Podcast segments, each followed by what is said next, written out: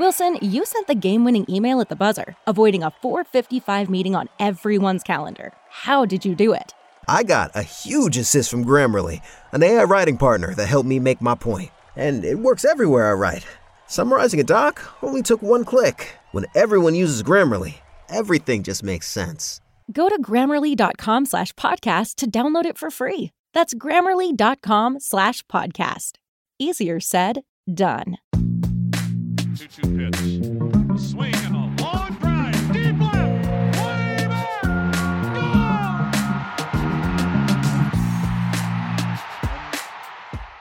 Welcome back to another Baseball America Top 10 podcast. I am Geoff Pontes. I'm joined by Kyle Glaser, and today we are going to the West Coast. We're talking Los Angeles Dodgers Top 10.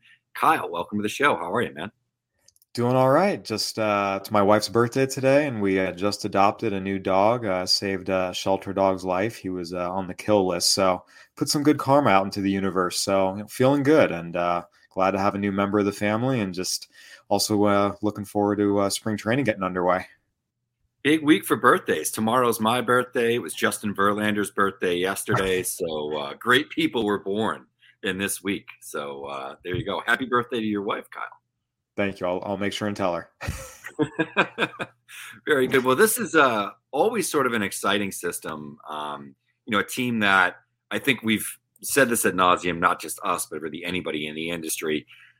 Every year they're drafting at the back end of the top round.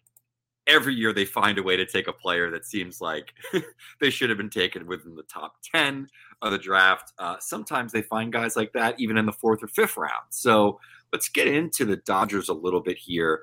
Um, you know, I think you've seen a lot of turnover within the lineup, particularly this year. You know, Justin Turner, Cody Bellinger, Trea Turner, um, Tyler Anderson, previous years, Scherzer, um, Corey Seager, and of course Canley, uh, Kenley Jansen. So, I guess talk to me a little bit about you know the turnover in this team, their ability to year after year, I guess, develop players that allow them to acquire these players, but also you know inter- internally develop players that that sort of slot right into the lineup and produce. Yeah, I mean, this has been the hallmark of the Dodgers during this run, right? It's now 2023. This run of success began in 2013. You know, 10 consecutive playoff appearances, nine division titles, a World Series championship, two other World Series appearances. And you go back and look at when this run started, right? The best players on the team were Adrian Gonzalez and Hanley Ramirez, still in his 20s, by the way. Matt Kemp, Andre Ethier. I mean, it's been a while, and the Dodgers have had a lot of all stars, you know, Cy Young contenders, MVP contenders leave the team over the course of the last decade, and they haven't missed a beat. I mean, the rotation, Clayton Kershaw, the one constant, but you go back, you know, Hyun-Jin Ryu and Zack Greinke were their numbers two and three starters and pretty dang good two and three starters. And, and you've talked about it. I mean, most teams after 2021 losing players of Max Scherzer, Corey Seager, and Kenley Jansen's caliber, you know, would have taken some sort of step back. The Dodgers went out and won 111 games um, in 2022, and and now is going to be a big test. Justin Turner, you know, Cody Bellinger had really fallen off, but he provided some defense.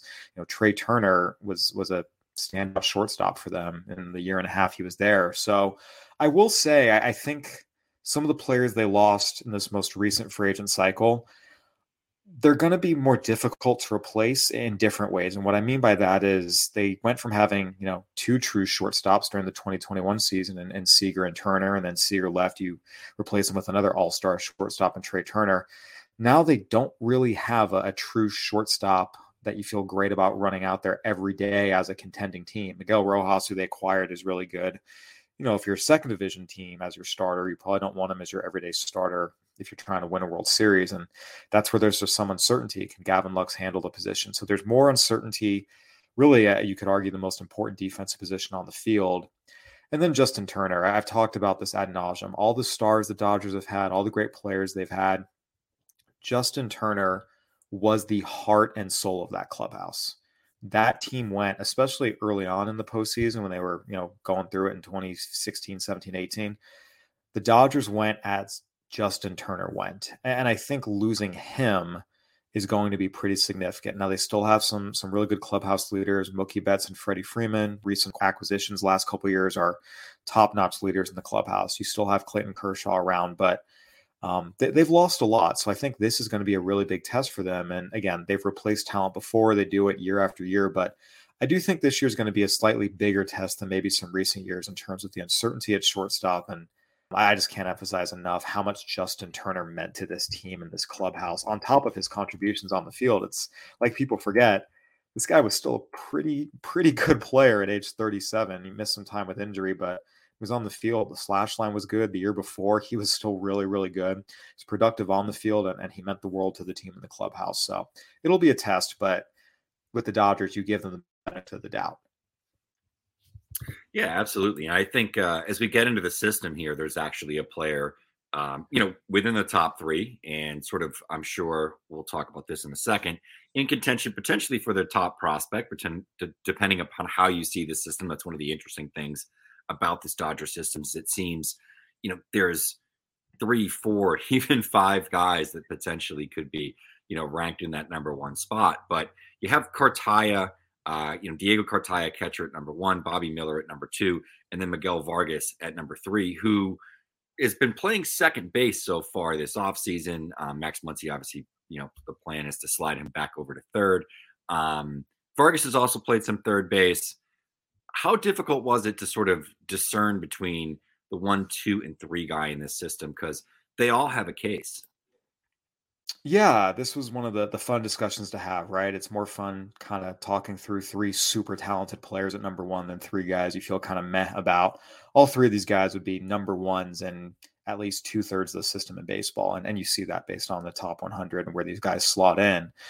Yeah, so I, I want to start kind of at the number three spot here. Miguel Vargas, there is some real, real belief that he should be the number one prospect in the system, which might surprise some people because I think outside looking in, there's generally a sense that Cartaya and Miller are just a, a clear tier above. And it's really not. And it's not anything they've done wrong. It, it's how good of a hitter Vargas is.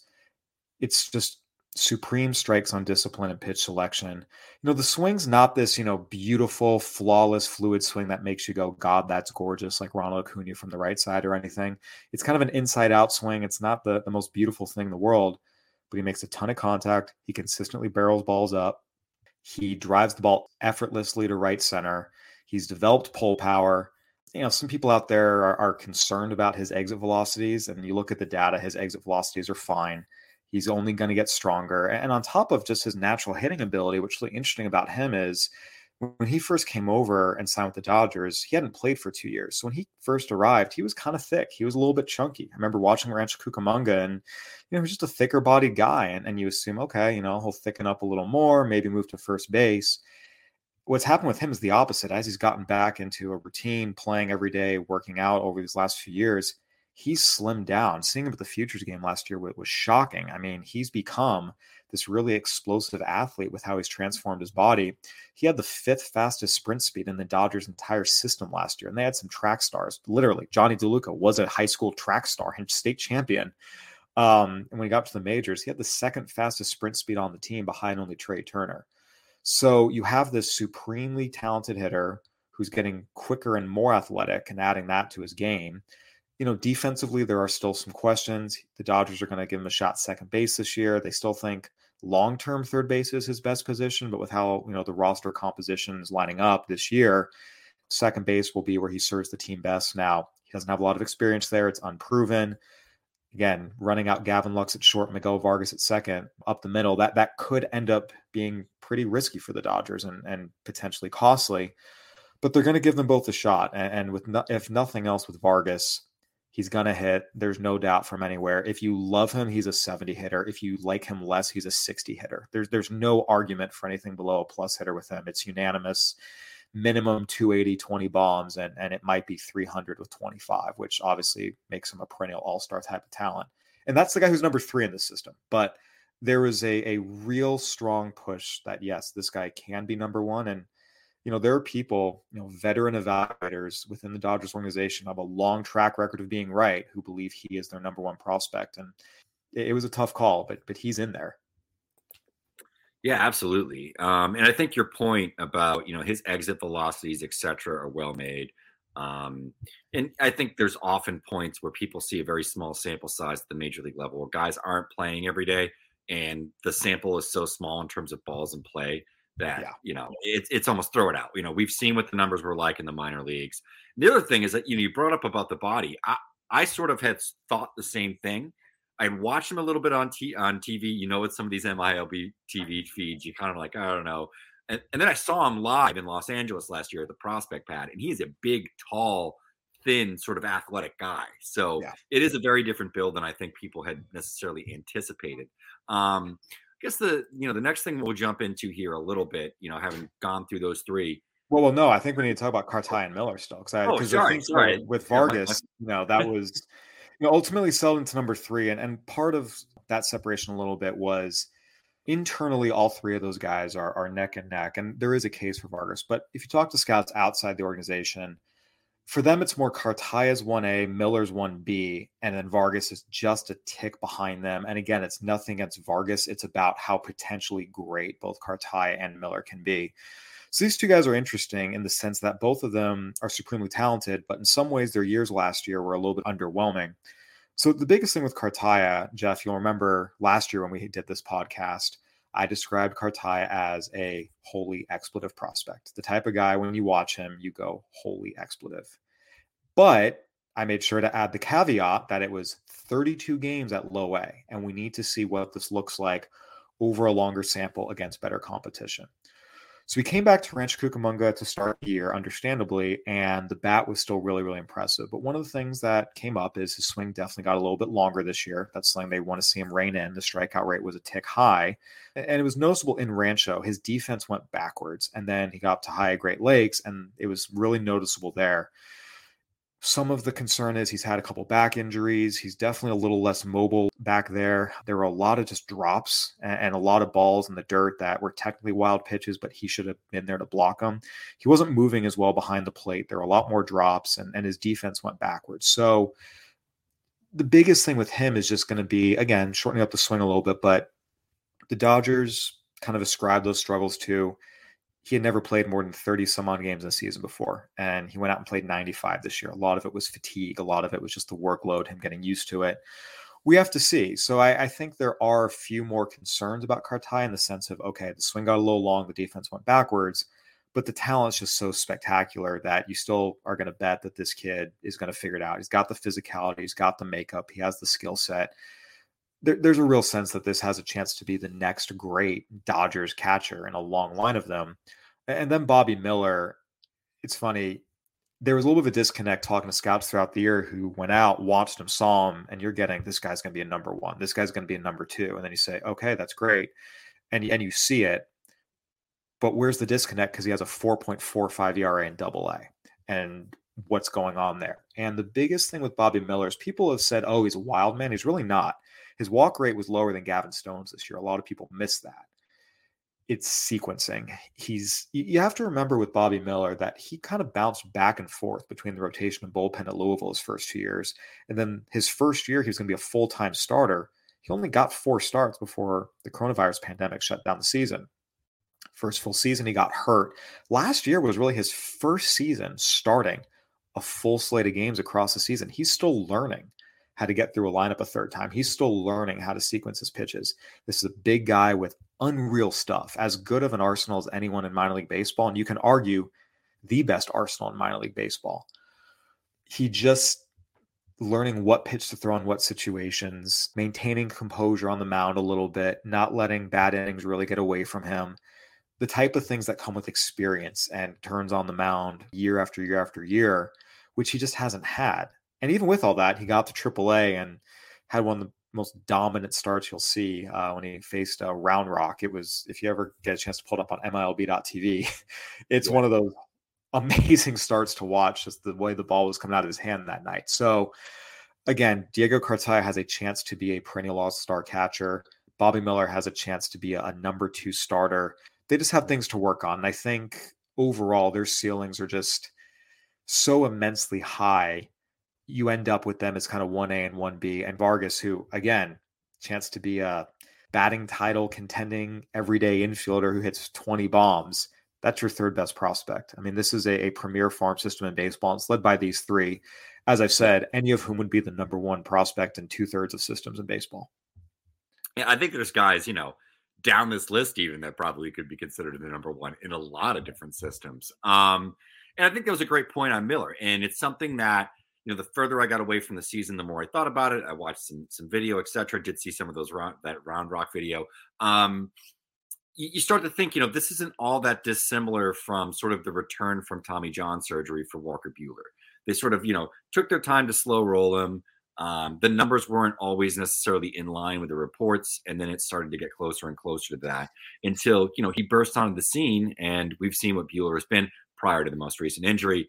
Um, one of the better starters in baseball. So we have to sort of trust the Dodgers' uh, development track record here, 100, percent no questions about that. Not not hard to do that, by the way, with uh, with, no. with pitcher development. Yeah, I, no. the comp that keeps I mean, coming up is is Brandon Woodruff, who, again, different situation because when he was in AAA pitching in Colorado Springs, obviously that's a very very very difficult environment yeah. to be successful in, but you know, again, he he showed some good things um, at times, but you know, there was an ERA up there that was over four. The strikeouts were it was less than a strikeout per inning. The walks were a little high that final year. And and by the way, 2018 Colorado Springs, it was an age 25 season. I mean, there was a little bit of okay, what is this? Is he a starter, reliever? Is he ever going to unlock the stuff? He was older than Miller. He was missing bats less than Miller was, and he's been just fine. So again, it, it's it's a little similar in that sense, and I think that that's the comp people go to a lot: the stuff, the physicality and ultimately what the potential outcome could be, which again is a number two starter on you know one of the best pitching staffs in baseball and a perennial playoff contender. Yeah, absolutely. And let's talk about uh, another arm here, uh, one that I'm extremely fond of. Uh, he fell in sixth on the list, but I think there's you know some question because there's so many talented players here in the top five that's Gavin Stone, a guy that I saw early in the season in uh, in High A in the Midwest League. Ended up winning uh, the minor league ERA title last year. I did a little video about him on YouTube as well. Go check that one out, kind of breaking down how he changed his slider. Let's talk a little bit about Gavin Stone because he's another arm that's really exciting in this system. I, I think he was the penultimate pick in that 2025 round draft. So once again, shows you how how well the Dodgers draft if they can take a guy out of Central Arkansas in you know the fifth round. And if we redrafted the 2020 uh, draft right now, I bet he'd probably go in the top 15, if not the top 10. So let's talk a little bit about Gavin Stone. Yeah, so this was the most difficult ranking in the entire top 10. I went back and forth on this so many times. So if you're dividing this top 10 to tiers, the top three are the clear cut top three, internally, externally. Those are the guys. That's the trio. There's not really any debate four, five, six, Michael Busch, Ryan Pepiot, Gavin Stone, honestly, they're kind of interchangeable. And you see that if for those of you who have received your prospect handbook, you'll notice they all have the exact same grade on them 55 medium, every single one of them, same grade, same risk. And depending on what day you get out of bed, you can have one of them four, one of them five, one of them six in any order. And it's a and you'll have a very valid argument for it. Ultimately, again, just after spending probably way too many hours uh, diving into this this trio here and how they should line up. Busch got the edge just because, again, I, I think in some regards people feel underwhelmed by him. But again, you have to remember he hadn't really had a healthy season before this in terms of professionally. Got hit on the hand right away his first season. Got hit on the hand again last year. Um, you know that really dragged his numbers down. I mean, last year was his first full healthy season. He got to AAA. He led the minor leagues in runs scored and ranked third in extra base hits and total bases. He had a really, really good year. It's the combination of position player, AAA, can really hit. That just kind of gave him the, the edge there, right? There's always a little bit less risk with position players than pitchers. And then Pepiot versus Stone. Ultimately, again, it depends on who you talk to. It's very, very close. Pepiot got the slight edge because just a little more physicality he's done it. He got, you know, conquered AAA, got to the majors last year. The, the control is questionable. It always has been, but it's trending in the right direction. And even with some of the control issues, he did a pretty good job keeping runs off the board in the majors. So, again, there's just a little bit of proximity, you know, proximity, physicality, and, and progression there that gave Pepiot a very slight edge. But if you want to argue Gavin Stone's the fourth best prospect in the system, you're not wrong. it's a really close call. And and it's funny. I saw Gavin Stone on opening day 2021 pitching for Rancho Cucamonga, and I wrote about him that day. It's like, hey, this guy's pretty good. It's fastball slider, just a good pitcher, a little undersized, but he liked the stuff, held it well, executed at a high level. You knew he wasn't going to be in low A for long, but he really just threw those two pitches. And then he got to high A at the end of the year, and his changeup really took a jump forward. And people were really high on it. It's like, oh, okay, he's got the third pitch now, and this is progressing nicely. He led the Dodgers in strikeouts his first year in their system. But, you know, as a college guy in the Class A levels, he was a little bit undersized, uh, and the stuff was good, but it wasn't spectacular. You just kind of want to see improved at higher levels. Well, Jeff, I remember when you sent me a Slack message after seeing him at high A this year, telling me the velocities he was throwing and that he was showing a 70 changeup. I was like, whoa, whoa, whoa, that's a jump. And sure enough, um, you talk to people who saw him throughout the year, high A, double A, triple A.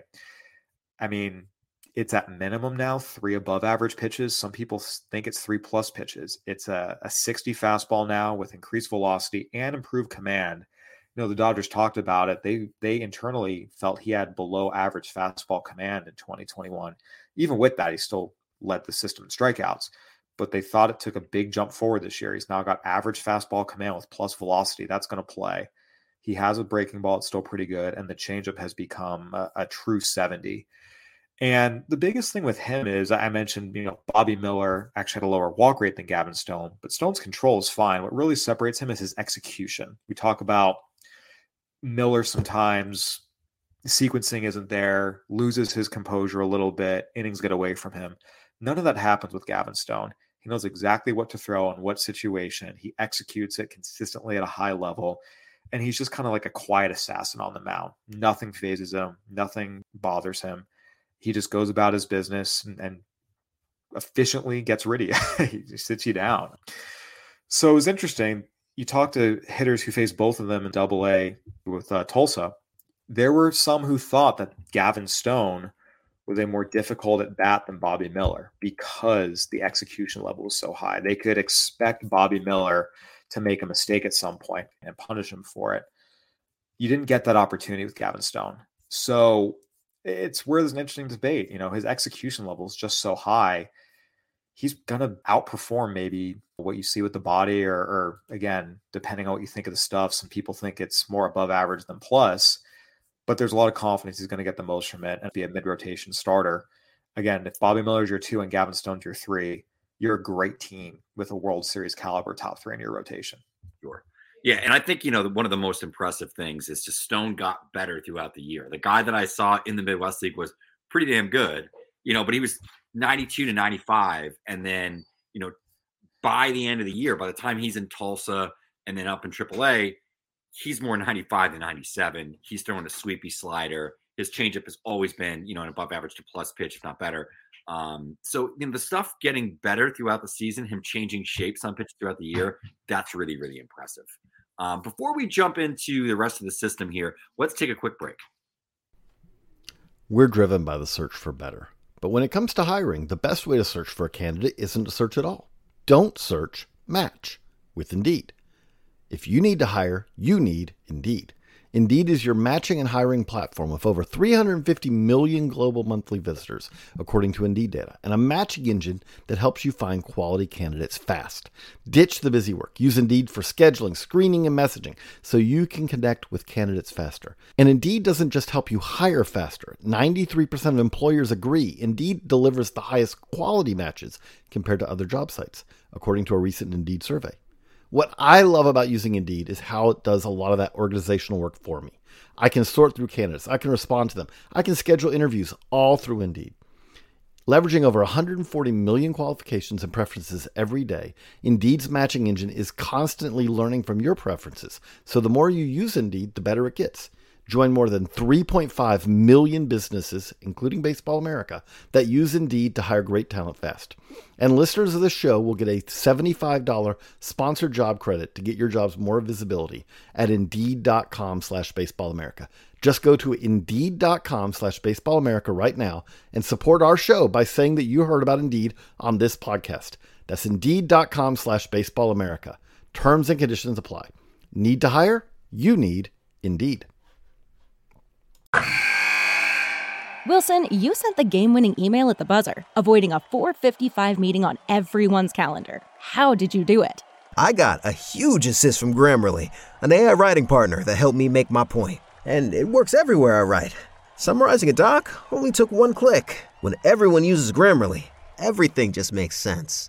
Go to grammarly.com slash podcast to download it for free. That's grammarly.com slash podcast. Easier said, done. Everybody in your crew identifies as either Big Mac Burger, McNuggets, or McCrispy Sandwich. But you're the filet fish Sandwich all day. That crispy fish, that savory tartar sauce, that melty cheese, that pillowy bun.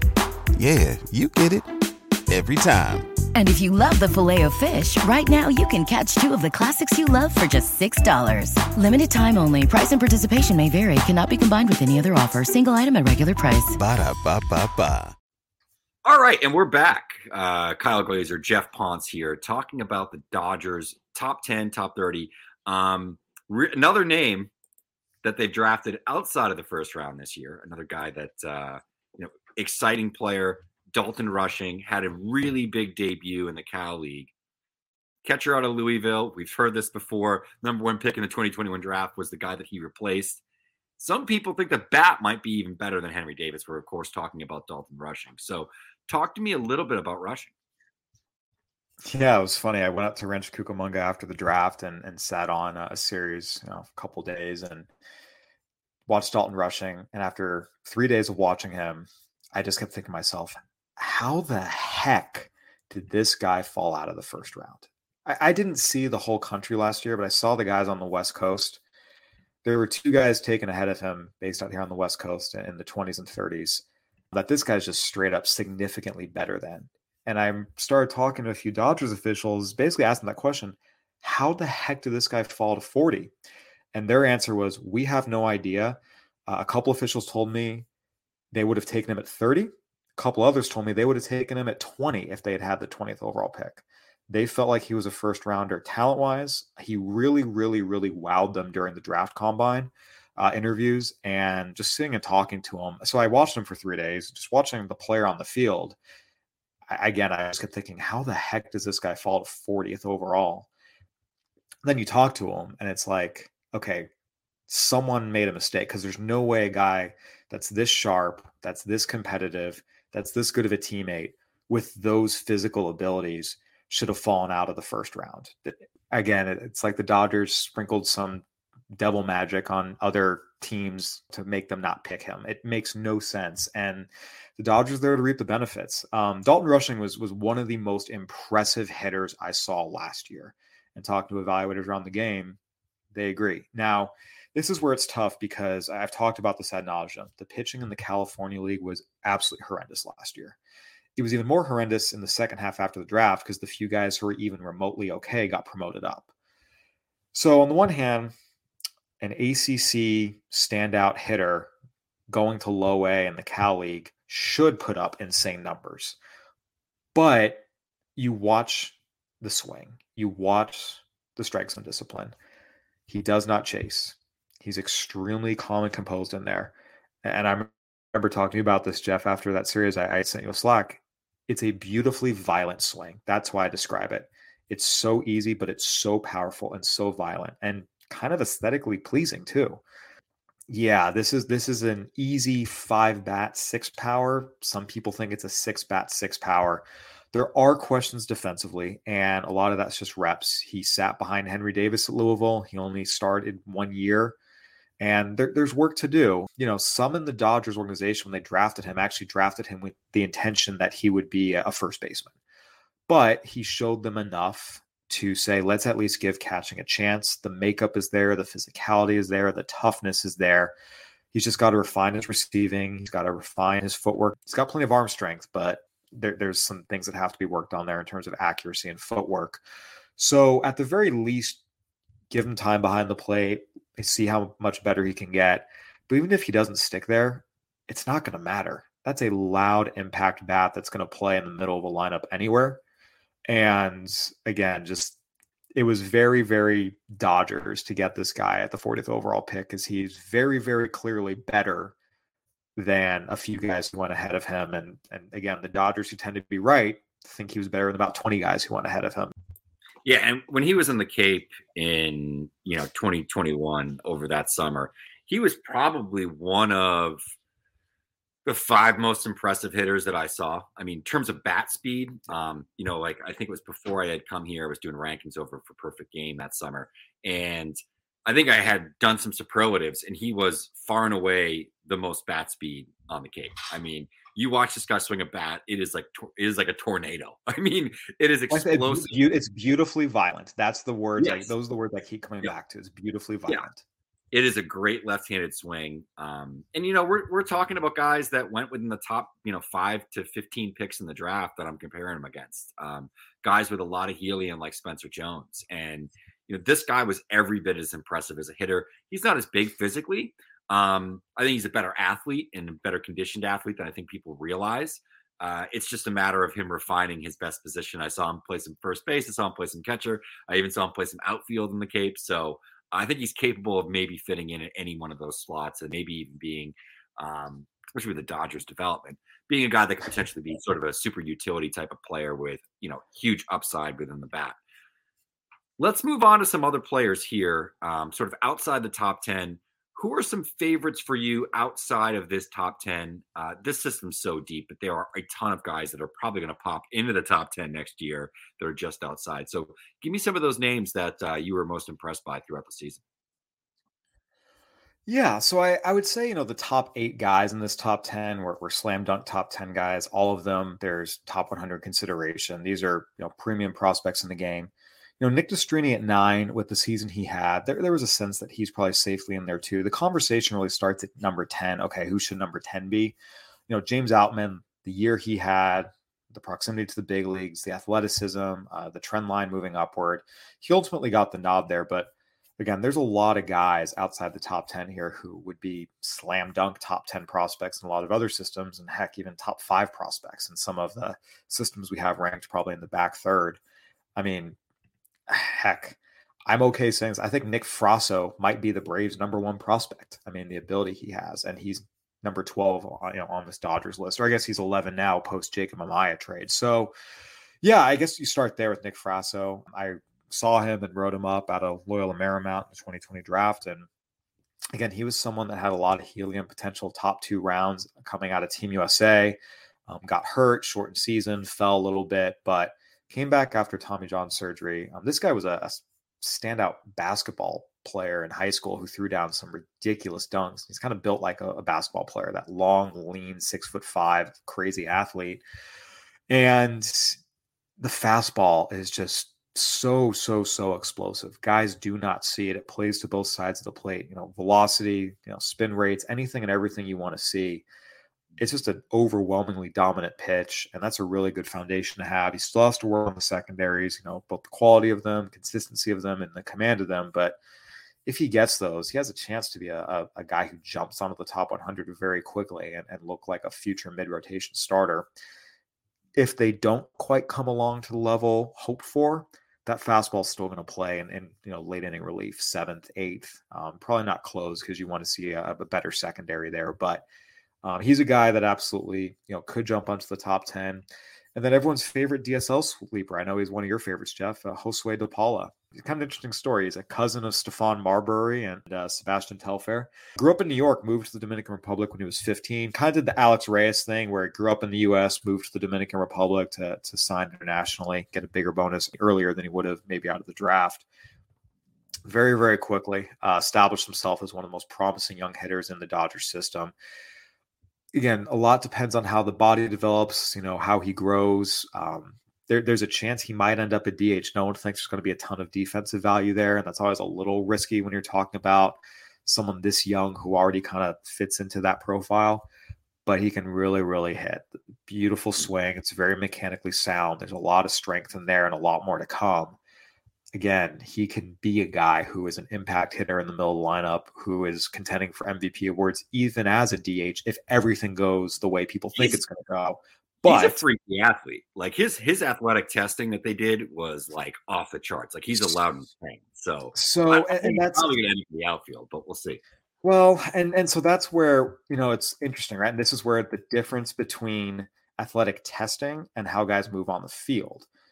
So he's six five, and it's interesting for athletic testing. He doesn't actually move great on the field. You know, Dodgers internally they describe him as not hyper athletic, probably you know first base, maybe corner outfielder. He's not a great runner. Um, whatever the athletic testing is, it doesn't play on the field, and so that's where it's like, okay, you know, he, he he's going to be more of that first base, corner outfield, probably even DH type. But the bat has a chance to be so good, it's not going to matter.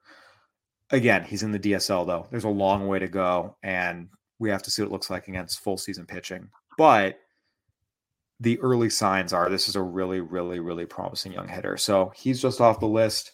And then one other guy that um, it's funny. I wrote him up out of high school, and and and I saw him a lot at Rancho Cucamonga. You know, you saw tools and you saw athleticism, but there were some things to work on. And I remember you letting me know after seeing high this year, hey, he's improved, and that played out was Jonny DeLuca. Um, again, literal track star in high school, uh, state champion, long jumper, and you know went to Oregon didn't quite have the career people hoped for, but still came out as a draft eligible sophomore. Dodgers gave him sixth round money, taking him significantly later. And the biggest thing is he dropped switch hitting and started hitting right handed only. And all of a sudden, the offense really started to come. This is exactly what you'd expect from a track star in the outfield. He's explosive, he accelerates, he can play all three outfield positions. He's strong, he's got a really good arm, he's got good power. And now he's hitting right handed only. The bat's starting to come around. He's still not always comfortable seeing right-handed pitching just because again he he he just isn't familiar with it batting right-handed. He's normally used to seeing it left-handed so recognizing pitches you know from right-handers batting right-handed still work in progress. But you know the dodgers i remember talking to one of their front office officials um, during this process. He mentioned we've been looking for a right-handed hitting outfielder who can crush lefties and play all three outfield positions for years and we realize we have him in our own system and that's why they put him on the 40 man. Again, it, it's probably a platoon bat, but when you have a guy who can crush lefties, play all three outfield positions and above average to potentially plus level, um, it just offers you that level of athleticism. And, and he's getting better too. The trend line's moving in the right direction offensively. It's a good player to have, and, and someone I know other organizations consider him to be one of the Dodgers' top 10 prospects. Um, we don't have him quite there, but look, they put him on the 40 man for a reason. He's a really good player and someone that can help the team in the near future. Absolutely. I mean, it's a really exciting system all throughout. Uh, DeLuca is, you know, a guy, as you said, mentioned, added, added to the 40 man, um, and just a really fun player to watch, sort of an undersized, uh, I, I don't want to use the term grinder type, but um, just sort of does everything well on the field and at like, you know, absolute max speed. So, really exciting player, really exciting system. Kyle, any sort of closing thoughts here on the Dodgers top 30 before we wrap this up? Yeah, I mean, look, this is a farm system that has this team ready to continue competing. I mean, we talk about all the guys they've lost this last two years Justin Turner, Cody Bellinger, Trea Turner, Tyler Anderson, Max Scherzer, Corey Seager, Kenley Jansen. You know, if most other teams lost that many players in a two year span, you'd say they're rebuilding and they're tanking and they're going to probably have a top 10 pick or a top five pick the next couple years not the Dodgers. They still have stars in the big leagues, and they have a lot of guys in the farm system ready to come up. And look, it's always a risk anytime you say, "Oh, we're really counting on four, five, six young guys to play big roles for us." You know, four, five, six rookies. But the Dodgers have a track record of making it work making sure these guys are getting the instruction they need in the minor leagues to be ready to perform from day one in the big leagues. I've written about this extensively how their rookies outperform any other team's rookies year after year after year. And they've got them ready to compete for, you know, the long term. Again, there's still going to be questions whether Gavin Lux can hold down shortstop, whether Miguel Vargas can actually play second base. That remains to be seen. Infield defense could be an issue here. And if that's the case, you know, Rojas goes to short, every day. Lux at second. What do you do with Vargas? Do you throw him in left? Do you you you know there, there there's going to be questions, but the Dodgers are pretty good about figuring it out, having a lot of moving pieces and and maximizing everyone's skill set. And again, the pitching depth is what stands out, even despite the fact, you know, you lose Tyler Anderson free agency after he has an all-star season. Walker Buehler is going to be out the entire year after, you know, having Tommy John surgery there's still a really, really deep rotation here. And then you have those three guys we talked about, you know, Miller, Pepiot, and Stone, all waiting in reserve. This team rolls eight deep, and, and those guys might be starting for a lot of other teams, and opening day rotations are close. And these guys all have to wait for someone else to get hurt to get a shot. So the Dodgers are in great shape. They've lost a lot of talent, but they do have the internal players to continue this run of dominance. And look, the Padres are coming for them. I do think this is a year where you could see the Padres maybe leap them, just given there will be some adjusting for some of these young guys. And there's there's absolutely scenario here where the middle infield defense collapses, the young guys struggle a little bit. Um, you know, losing Justin Turner in the clubhouse becomes an issue, and and maybe the Padres finish a game or two ahead. But this is still a playoff team that should win 90, 95 possibly even 100 games this year and in future years. The talent's there, and and this year is just going to be really interesting seeing um, all these new guys kind of how they how they fit in because there is a lot of change, but there's a lot of talent, and the Dodgers, as we know, they don't rebuild; they reload year after year after year. Absolutely. And on that note, we'll uh, wrap this up. I'm Geoff Pontes. He's Kyle Glaser. Thanks for tuning in. Don't forget to like and subscribe to the podcasts. Uh, we appreciate you guys tuning in. Have a good one.